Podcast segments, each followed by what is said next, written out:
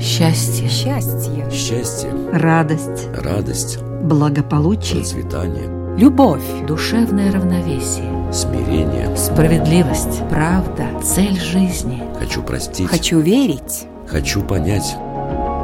Беседы о главном. На Латвийском радио 4.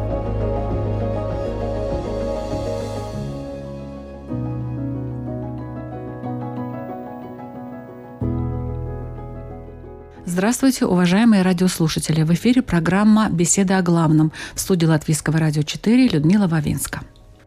Есть такая теория жертвоприношения. Когда человек что-то получает, он что-то должен за это отдать, или у него что-то отнимается. Это похоже на соблюдение всемирного баланса. Все в мире уравновешивается тем или иным способом. И, кстати, жертвоприношение в человеческом обществе было испокон веков. Видимо, еще тогда, в первобытном обществе, в котором люди жили без единого Бога и вообще без знания о законах высших сил, тем не менее считалось правильным отдать часть, чтобы получить желаемое.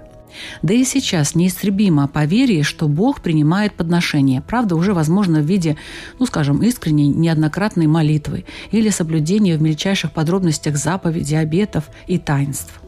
Но не является ли это лишь следствием наших предрассудков? Всегда ли надо платить за получаемое? Или есть вещи, которые просто даруются нам без каких-либо контрибуций? Обсудим сегодня эту тему с православным священником Павлом Пелевиным. Добрый день. Здравствуйте. И раввином Шимоном Кутновский-Ляк. Здравствуйте. Добрый день. Итак, всегда ли надо платить за то, что получаешь? Такая тема, и мы начинаем наш разговор.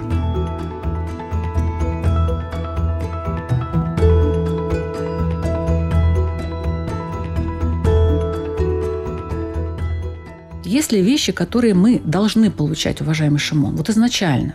Могу сказать сразу, что та идея, что я что-то получаю, есть какой-то обмен, это идея, которую Тора давным-давно, несколько хороших тысячелетий назад уже учила нас и дала нам понимание, что надо нам очистить от наших мыслей, потому что это очень языческая мысль, когда нет понимания едино Всевышний. И в монотеизме это вообще на самом деле не существует.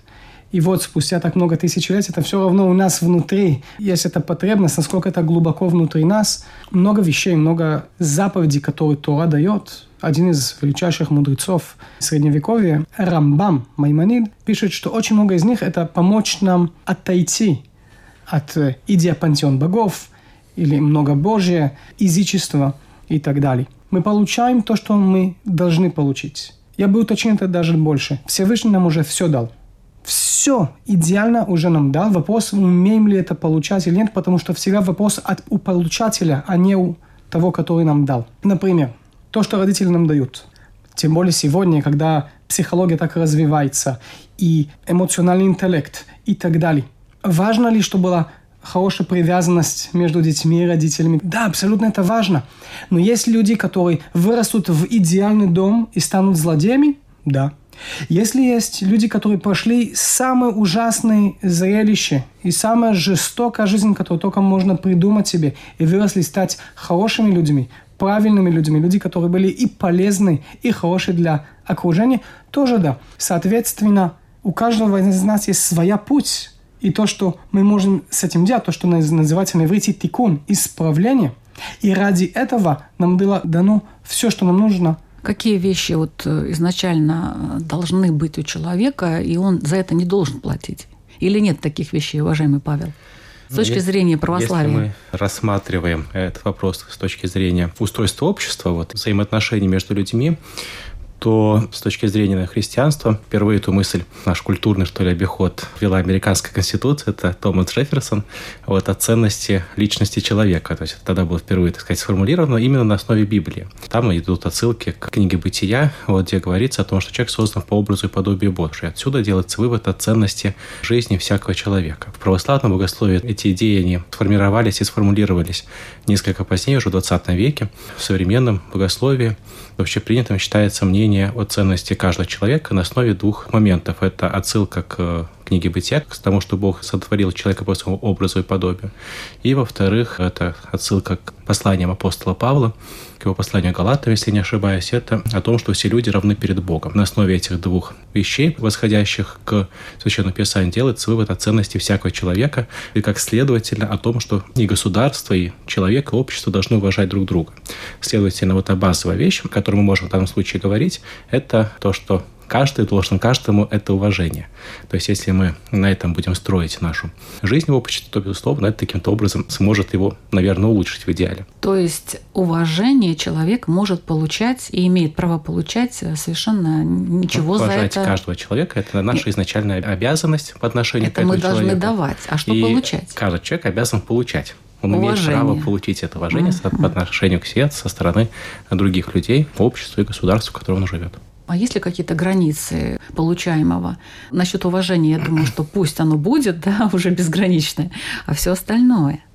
Есть история, которую я прочитал в э, книге от э, мудреца Рабиуда Алеви Ашлаг, который мудрец нашего времени, ушел в 20 век из этого мира. И история какого-то короля, который долго-долго-долго, дети просто не рождались.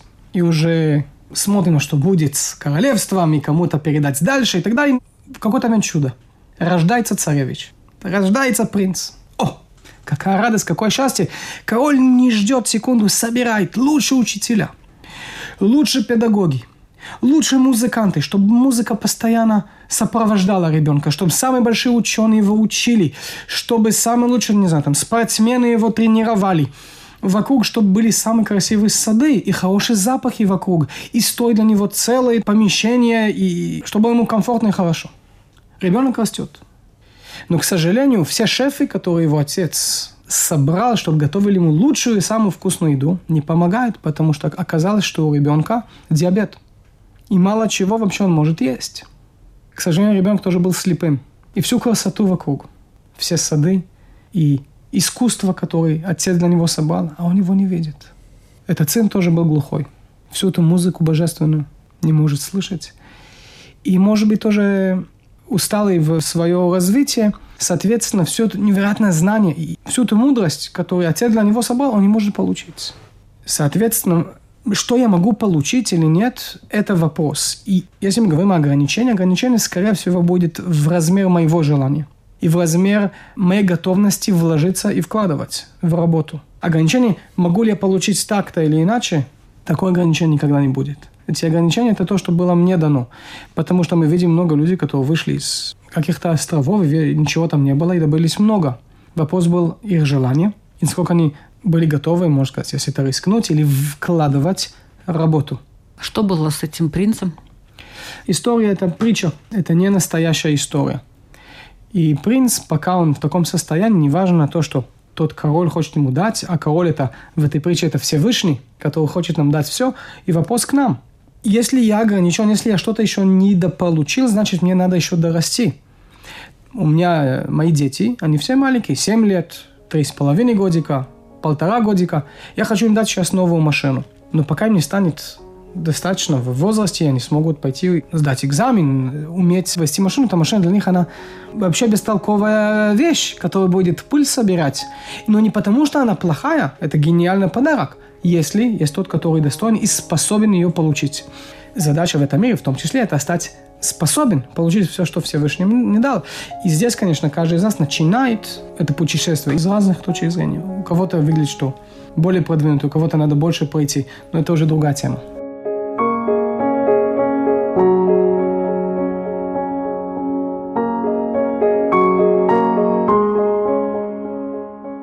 Вы скажете, уважаемый Павел, про границы получаемого? Если мы продолжим развивать эту идею с точки зрения такого, как общественного устройства, то границы, наверное, получаемого, не только границы, в принципе, нашей возможностей, они заканчиваются там, где начинается свобода другого человека. Эта мысль, ее в свое время сформулировал такой политический философ Исайя Берлин, кстати говоря, уроженец Риги, хотя и прославившийся уже позднее в Англии, именно там ставший таким известным политическим философом, но происходил он из Риги, вот из нашего с вами города. Позднее уже, ну, относительно недавно, когда были популярны проповеди отца диакона Андрея Кураева, ну, многие его слышали и знают, у него было такое очень известное выражение свобода кулака заканчивается у лица обидчика или у лица оппонента. И, ну, это же есть... Джон Стюарт Миль. Это, который там об этом пишет, это из отцов либерализма. Да, это мысль такая характерная для либеральной философии. Но если мы посмотрим на, наверное, взаимоотношения человека и Бога, то любое, что мы получаем от Бога, оно никогда, вот границы не будут, может быть, с нашей точки зрения где-то достижимы, либо там как-то справедливо. Есть такая притча в Евангелии о том, как некий господин приглашает самых разных людей к нему работать. Вот тот приходит первым, тот потом. Но в конце он дает им всем одинаковую плату. Что с точки зрения слушателей, конечно же, было несправедливо. То есть те, кто работали изначально, должны были получить больше, те, кто работали позднее, должны были получить меньше. Но с точки зрения Бога это все справедливо, потому что он делает это, основываясь на любви к каждому человеку. То есть, исходя отсюда, границы того, что Бог дает, о них, нет, наверное, не существует. Потому что Бог, как абсолютная любовь, находится выше любых границ. Но все-таки у людей общих границ нет. Но бывает так в жизни, что ты что-то делаешь и платишь, не платишь, это может быть в кавычках взять это слово, но как-то у тебя что-то отбирается в этот момент. Приведу простой пример, который, я думаю, очень будет понятен э, представителям иудаизма, это деньги. У каждого человека есть какой-то определенный потолок, до которого он достигает ну, своего богатства. Да? У кого-то он низкий, у кого-то выше, у кого-то очень высокий. И как только достигает он этот потолок, то у него ну, что-то происходит, у него эти деньги частично там отбираются. Так это не так? Не соглашусь. Я из своего опыта говорю, кстати. Не соглашусь, потому что, еще раз, сказать, что всем дана быть богатым. Вопрос, что я готов пожертвовать, но не из точки зрения, а жертв... вот, но не а из вот. точки зрения жертвоприношения. Потому что жертвоприношение на иврите курбан – это слово «приближение».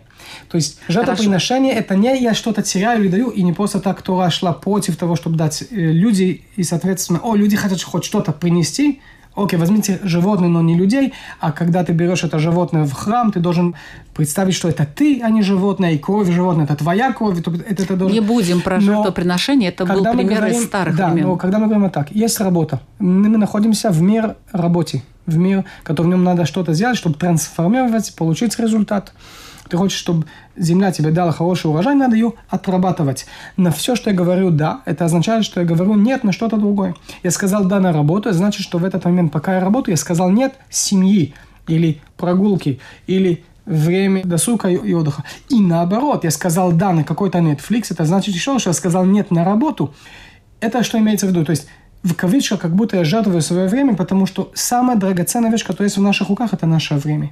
Что я делаю с этим временем? Вот мы собрались, дали целый час своей жизни этой беседы. Соответственно, моя ответственность – это чтобы эта часть that it will matter, that, чтобы, чтобы была ценность этому часу, потому что если нету ценности в этот час, это ужасно, это значит, что я потратил три часа от жизни людей. Это я не могу вернуть. И с этим ресурсом, который Всевышний нам дал, что мы делаем? Так мы используем, на русском, например, много раз говорят, о, я потратил время на это, или я потратил деньги на это, на хороших вещей. И мне всегда это мешает. Я понимаю, что русский язык не первый мой язык, и, может быть, я не до конца понимаю глубину, но слово «потратить» на что-то полезное, мне это ужасно звучит. Я не потратил, а вложил это не потрачено, это потрачено. То есть, если это сделано с чем-то, который не приносит никакого толку, соответственно, с деньгами, например. Есть человек, который зашел только в работу и только в деньгах. И он это работает, работает, работает. Но если это был его выбор, это будет насчет чего-то другого. Потому что мы находимся в тот мир, который есть в нем границы. Эти границы и дают нам возможность развивать себя. Он не бесконечный, бесконечно находится в то, что можно назвать в духовном, а Всевышний, как трансцендентный и как имманентный в нашей жизни, но этот мир, он ограничен. Я о чем и говорю. Куда то вкладываешь, где-то ты теряешь. Но это мой выбор. То есть, ну, если, да. Э, например, я заработал, и у меня сейчас в руках 10 тысяч долларов, евро. Я иду и вкладываю это в биржу. Или покупаю новую технику или машину. Или покупаю подарки кому-то, покупаю еду. Это и есть мой выбор. Это не значит, что сейчас, потому что я выбрал одно, значит, у меня сейчас есть меньше. Нет. Потому что цель не, не, не может быть сами деньги, а что они приносят мне. Здоровье – то же самое. Если я пошел работать, и эта работа убивает мое здоровье, это не то, что я потерял здоровье из-за работы, это был мой выбор потерять здоровье для того, что я считаю, что эти деньги мне принесут. Но это уже может быть мое искажение в восприятии жизни или восприятие, ради чего вообще я живу.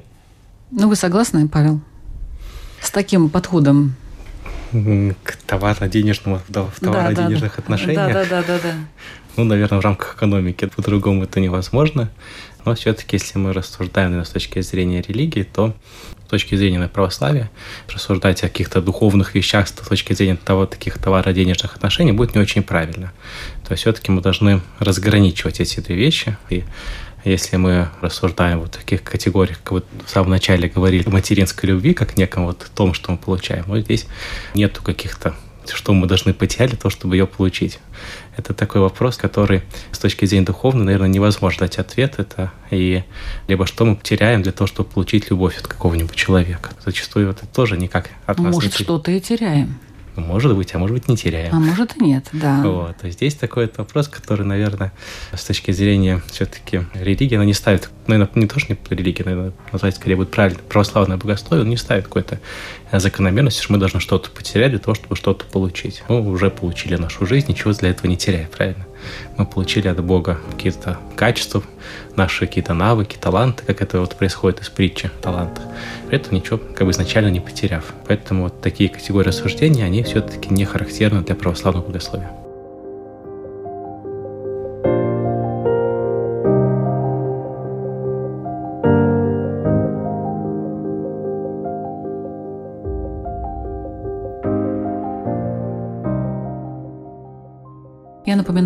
Слушаете программу «Беседы о главном». Сегодня мы обсуждаем тему «Всегда ли надо платить за то, что получаешь?»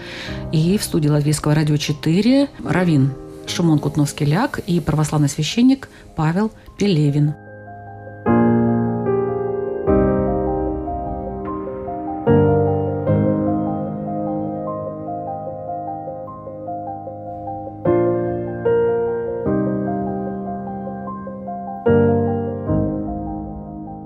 Никак я вас не сдвину, значит, с этой позиции. Я смотрю, вы как бы уперлись, вот нет, ничего там мы не платим, даже об этом нечего думать, это наш выбор. Окей. А вот представьте, что на вас сваливается куча подарков судьбы. Что это означает? Как это воспринимать? Надо ли насторожиться и подумать, а что, вдруг мне за это придется платить чем-то? Подарок судьбе – это что? Всевышний мне то, дал... что не ожидал. Всевышний мне дал то, что мне дал. То, что я не ожидал, это не значит, что это просто так пришло. Что я с этим делаю? То есть надо быть на чеку того, что все ресурсы, которые мне были даны, что я с этим делаю? То же самое, как, вау, у меня есть дети сейчас, и когда мне будет 90 лет, я не был достаточно время с ними. А где я был, когда они были маленькие? То же самое здесь. Я получил сейчас деньги. О, не буду больше работать. Или я их съем за какое-то моментальное удовольствие, или я с ними сделаю что-то более умное и вложусь в здоровье, в бизнес, в семью и так далее. То есть, когда что-то приходит ко мне замечательное, что я с этим делаю дальше? Всегда. Также, когда есть какая-то сложность. То есть вы не думаете о том, за что мне вообще это? Еще раз, нету плохой Бог и хороший, это тоже не дуализм. Нету хороший, хороший Бог и плохой Бог. Есть только один Всевышний. И с точки зрения Торы, слово «сатан» – это не какая-то сила противоречит Богу. «Сатан» – это арамейское еврейское слово, которое означает «соперник», любой соперник. Какое-то существо с каким это против Бога. Против Бога никто ничего не может делать, потому что Всевышний единый, и Он бесконечный, и Он абсолютный. Соответственно, все, что приходит к нам, замечательно, что я с этим делаю. Всегда это должен быть вопрос. Приходит что-то хорошее, замечательно, значит, я могу делать даже больше. Иду То есть вперед. я достоин этого, в любом случае, да? И в Талмуде говорят так.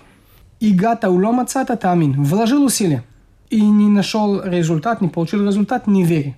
Не верь, что ты вложил достаточно. «Ло игата у мацата альтамин. Не вложил усилия, но получил, не верь, не верь, что это твое. Вот. И игата у мацата тамин. Вложил усилия и нашел, тогда верь. И надо заметить, что постоянно говорит, что ты вложил усилия, но нашел. Потому что я не могу заработать всю жизнь. Сколько это будет стоить мне? Здоровье я могу заработать? Нет. Но я вкладываю усилия, Всевышний мне все равно дает. То есть тем, что я вложил усилия, я делаю себя более достоин и способен для получения той благодати, которую Всевышний мне дал но это все равно подарок от Всевышнего. В рамках ответа на этот вопрос мне сейчас пока уважаемый собеседник рассказывал, вспомнилось два момента. Первый из них – это притча о десяти талантах, которую я уже упоминал ранее. Это притча рассказывает о том, как некий господин, вот уезжая куда-то далеко, раздает свое имущество своим слугам. Там кто-то получает 10 талантов, другой 5, и третий 2 таланта. И тот, который 10, он их вложил в какое-то там дело свое, получил в два раза больше, тот, кто 5, тоже вложил в дело и получил в два раза больше, а последний копал их в землю, потом возвращает то, что у него было изначально. То есть во всех этих трех случаях эти слуги получают какие-то подарки судьбы. Если я правильно, конечно, понимаю эту мысль, которая была вложена в этот вопрос. И здесь, с точки зрения такого, в чем мы должны насторожиться, это насторожиться в том, как мы этими подарками сможем распорядиться. И здесь, в этой притче, безусловно, первый пример – это двое слуг, которые смогли приобрести больше своим даром, они, безусловно, достойны похвалы с точки зрения этой притчи.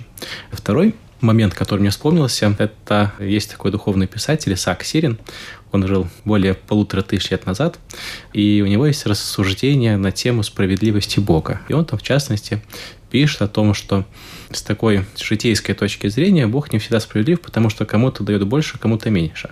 Или, например, проводя аналогию с э, крестными страданиями, говорит, что вот человек был неправ, человек не понимал, что там к нему пришел Спаситель, но он все равно к нему приходит, хотя изначально знает, что это все произойдет. И отсюда он делает вывод, что Господь не спосылает что-либо людям по своей любви, потому что его любовь стоит выше нашей справедливости. И в таком случае мы никогда не будем достойны тех даров, которые нам Господь дает. Поэтому вот такая не то что обязанность, а то, что должен человек себе стараться воспитывать, это благодарность Богу за все то, чем он обладает.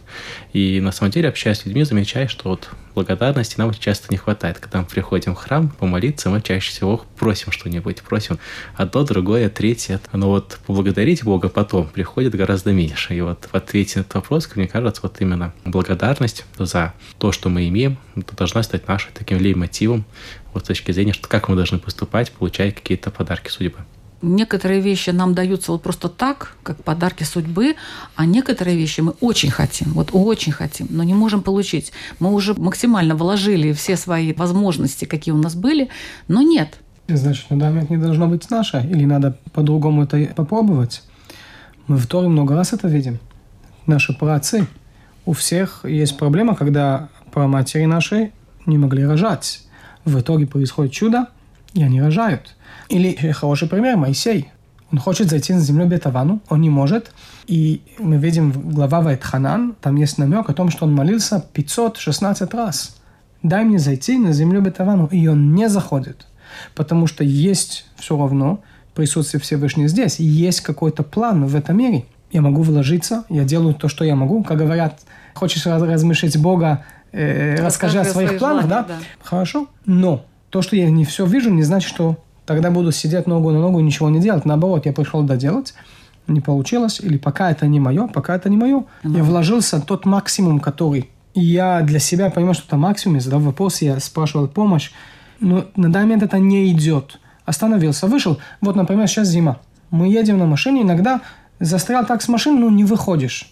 Надо уметь что делать, пытаться покопать, пытаться играть с рулем. Сейчас не выходишь, вышел из машины, заказал такси. Надо немного подождать иногда. И мы пробуем, мы делаем. У нас есть свои, можно это назвать, духовные инструменты, как молитвы. У нас есть друзья, с кем посоветоваться, у кого есть больше опыта. Но в конце концов, то, что мы не все знаем, это красота в этом мире. Надо получить удовольствие от того, что мы живем здесь и сейчас.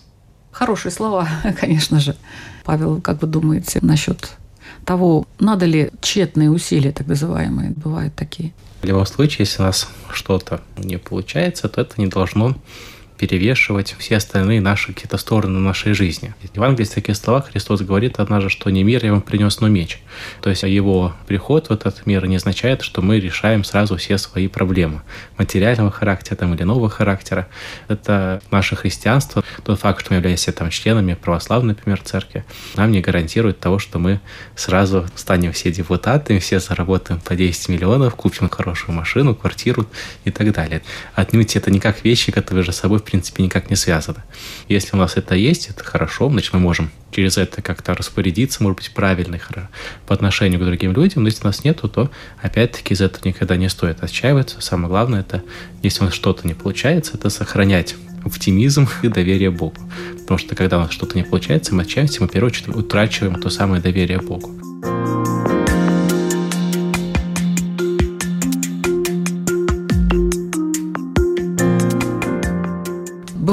Получаешь ненужное. Бывает такое, Павел? Всем не нужны. Ну, конечно, в хозяйстве все пригодится, но... Есть ну, этот в инкогнито, когда есть э, ревизор, когда этот слуга Листакова наматывает веревочку себе говорит, и веревочка в хозяйстве пригодится. Так что наверное, ненужных вещей То есть нету. ненужных вещей нету, на самом деле. Все, что получаешь, все это нужно. Это нужно с тобой происходить, что ты с этим делаешь. Всегда вопрос, что с этим делать. Не значит, надо все на меня таскать. Иногда человеку что-то приходит, чтобы он научился сказать «нет». Да, или, скажем, человеку такая вот у него сейчас вот жизнь, что ему предложили работу в трех местах. И он такой, господи, э, Делаю домашнее задание и делаю свой выбор. И мы пришли в этот мир, чтобы выбирать. У меня недавно был в Израиле, меня звали в место, которое я очень уважаю и поддерживаю, и спросили, если я готов возглавлять определенный отдел. Но это будет волонтерство, потому что там все очень символические деньги. Я очень люблю это место, я даже пожертвовал в эти вещи, которые они там делают. Но я понимаю, что если я говорю сейчас на это «да», я говорю «нет» на семью, что произошло? Ну, честно сказать, нет. Тут, даже тем, кому- простой очень, э, кстати, выбор. Тут платят, тут не платят, ну тут как бы понятно. А бывает так, что вот реально примерно на одинаковом уровне все захотели с вами работать. Вот вам предложили три места, почти одинаковых. Ну, чуть-чуть там разница не принципиальная. Дело- всегда есть разница. И надо себе задать. Это с чем я занимаюсь там? Перспективе. Ну, ну еще, здесь мы, мы отходим уже от духовного, но всегда надо задать эти вопросы и сделать в итоге выбор. Периодически ко мне, например, меня зовут взять какую-то общину в Германии или где-то еще. Например, говорят, о, вот будет такая-такая зарплата, наверняка там, там два, в три раза больше, чем. Окей, хорошо. Но, во-первых, деньги-то не всегда. Все.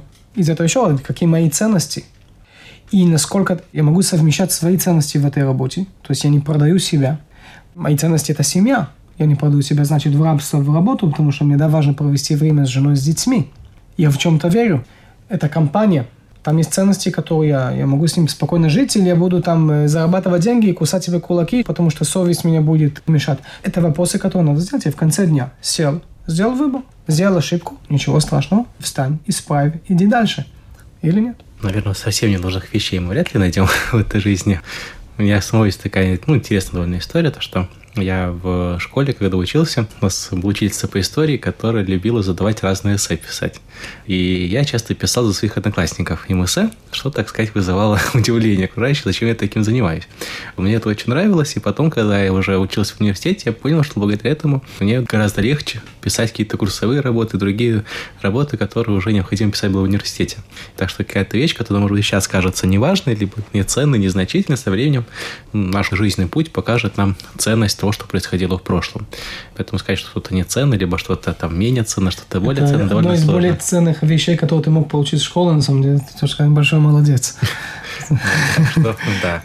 Хотя Джордан Питерсон так считает. Кстати, тоже уважаемый христианин, который очень я уважаю его работы. Он тоже говорит о том, что научиться писать, выражать себя, это одно из лучших вещей, которые мы могли, мо- если есть такая школа, которая нам даст, лучше, что мы можем это получить. Тогда оказалось, не очень ценно благодаря отцам-основателям. Но вы же за это платили своим временем, вы же тратили время на это, получается. Ну, Время в любом случае тратим. Как мы можем жить, не трача время? А вот ненужное, а вот на это время тратили, думая о том, что впереди вам это пригодится или нет. Нет, потому что мне когда-то пригодится, я тогда не думал. Просто вам это нравилось. Мне это просто нравилось, да. Значит, платили своим временем за то, что вам Ну, нравится. здесь, Это знаете, как понятие хорошо. платить временем такое довольно ну, сложное. То есть мы в любом случае время тратим. Да, потратили мы его зря, либо с пользой, но в любом случае мы приобрели какой-то опыт, который на будущем как-то помогает делать какой-то выбор. Поэтому я с утверждением, что я этого зря потратил время, я не очень согласен. Мне кажется, такое утверждение, Это которое... вы сейчас уже так думаете, что это было полезно. Ну, Поэтому так. Когда что-то такое у меня сейчас происходит, то, что мне кажется, что, может, мне сейчас не полезно, я всегда как бы про это вспоминаю и думаю, ага, может, мне сейчас это кажется не полезно, а в будущем окажется, что это было важно. Раз это дается, значит, наверное, это должно быть. Нету такое, что я что-то неполезное делаю. Я могу себе навредить, да. Например, я не буду спать час, и минус час буду спать и буду смотреть что-то на Netflix, например. Этот Netflix может мне что-то дать, какой-то эскапизм, может быть. Мне лично, да, мы проходим сложные времена на данный момент тем, что происходит в Израиле. Эскапизм – это хорошо, но, может быть, иногда кому-то это надо. Но если это делаю, это за счет моего сна, а сон, скорее всего, будет гораздо важнее. Много вещей, которые мы делаем сегодня, мы не знаем, как это пригодится завтра. И это точно, как наш друг только что сказал. И это постоянно в жизни мы это видим. Сколько такие истории мы слышим я Стив Джобс, который рассказывает, что вот я взял какой-то курс каллиграфии в университете, мне нравилось, а в итоге пригодилось. Соответственно, где мой выбор, с чем я сейчас занимаюсь? Это выбор, который он очень важный всегда полезно, не полезно, скорее наше отношение к какому-то вопросу и действию. То есть, если мы думаем, что это не полезно, значит, мы таким и будем воспринимать. Если мы это изначально считаем, что нам когда-нибудь, может быть, каким-то образом этот опыт пригодится, но, следовательно, мы не будем воспринимать его как неполезное. Поэтому здесь вопрос нашего личного восприятия и нашей личной оценки. Наверное, в первую очередь.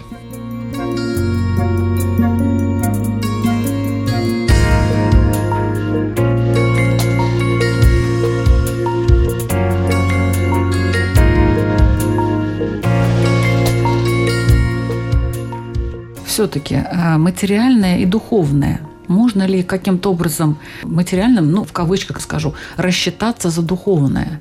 Ты занимаешься духовным, при этом что-то материальное у тебя где-то в стороне, и что-то ты теряешь. И с точки зрения Торы нет такой вещи, как разделить между духовным и материальным, потому что Всевышний, да, он трансцендентный, но он также эминантный, то есть он здесь и сейчас, во всем. В этой воде, когда эта вода дает мне очень много всего, то Всевышний, который меня наполняет добром, тем этим есть святость в тот момент, который я пью эту воду. Если я беру, например, алкоголь и пью без баланса, это злоупотребление и использование, соответственно, это будет уже выражаться плохо.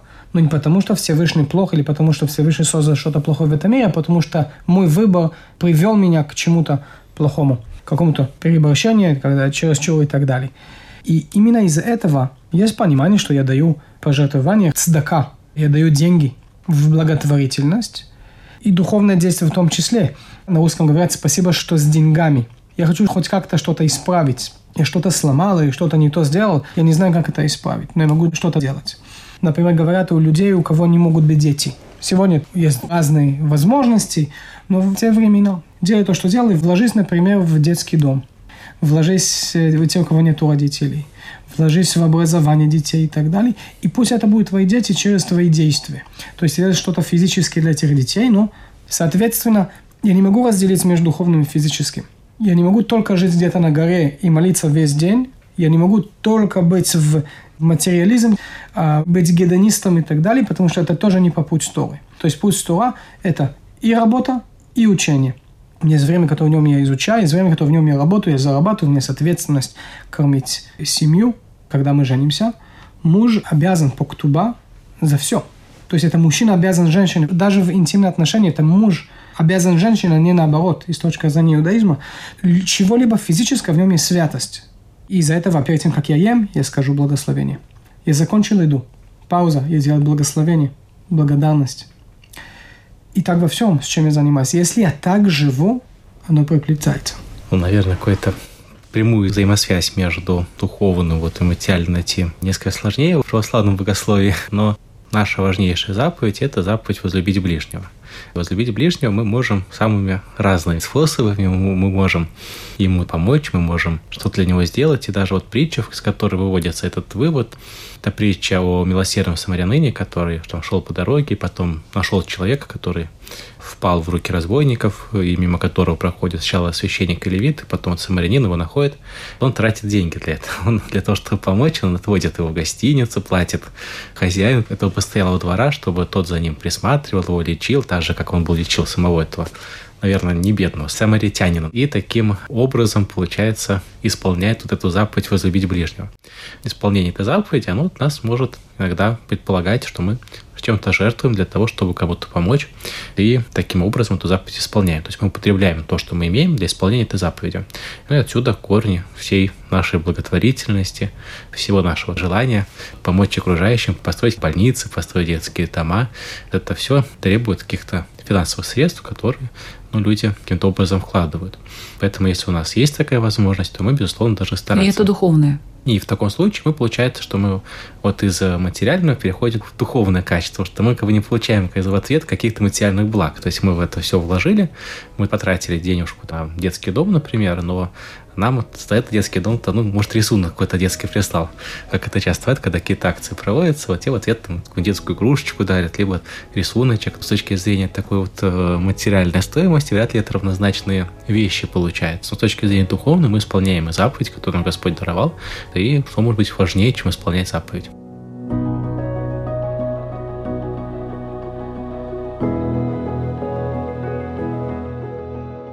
Ваши вопросы, уважаемые участники, для радиослушателей, которые эти полчаса провели с Латвийским радио 4 и, э, я надеюсь, узнали о том все-таки, как нам быть-то вообще, нам платить за то, что получаешь, или получать и пользоваться этим, э, считая себя достойным. Пожалуйста, свой вопрос задает Равин Шимон Кутновский-Ляк. Мы подняли вопрос о жертвоприношении. Жертвоприношение означает буквально на иврите приближение ко Всевышнему.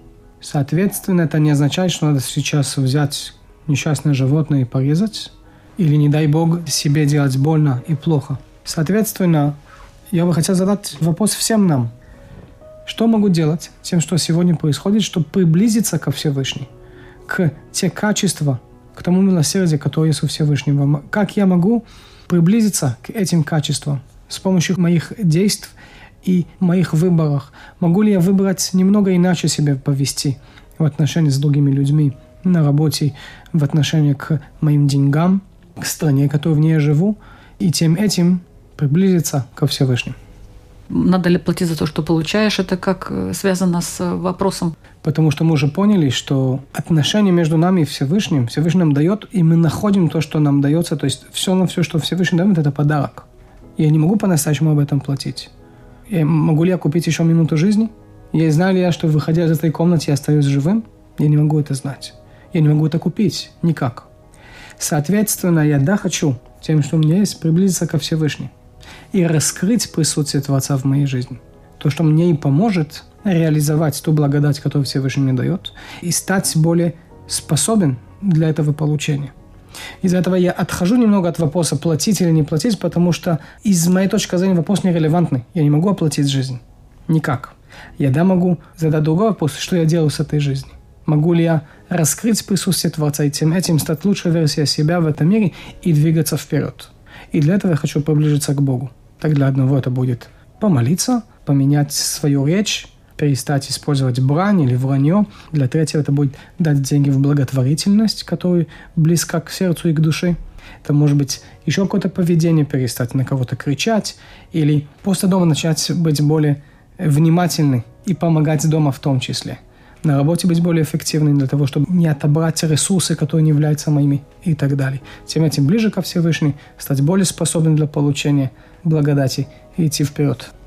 Свой вопрос задает Павел Пелевин, православный священник. Кажется, из темы сегодняшней передачи у нас проистекает не только вопрос о плате за что-либо, но еще и вопрос о благодарности за то, что мы имеем.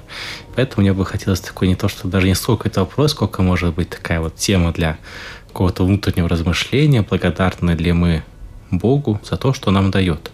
То есть за то, что вот мы прямо сейчас имеем. Потому что мы все, наверное, имеем немало, имеем много чего, за что мы можем быть благодарными Богу. И если мы никогда раньше об этом не задумывались, то, может быть, стоит поразмышлять и каким-то образом постараться поблагодарить за жизнь и за то, чем Он нас в этой жизни наградил. Спасибо участникам за эту беседу и спасибо радиослушателям за то, что внимательно нас слушали. Беседа о главном, ведущая Людмила Вавинска. Всего вам самого-самого доброго. Счастье. Счастье. Счастье, Радость. радость, Благополучие. процветание, Любовь. Душевное равновесие. смирение. Справедливость. Правда. Цель жизни. Хочу простить. Хочу верить. Хочу понять. Беседы о главном. На Латвийском радио 4.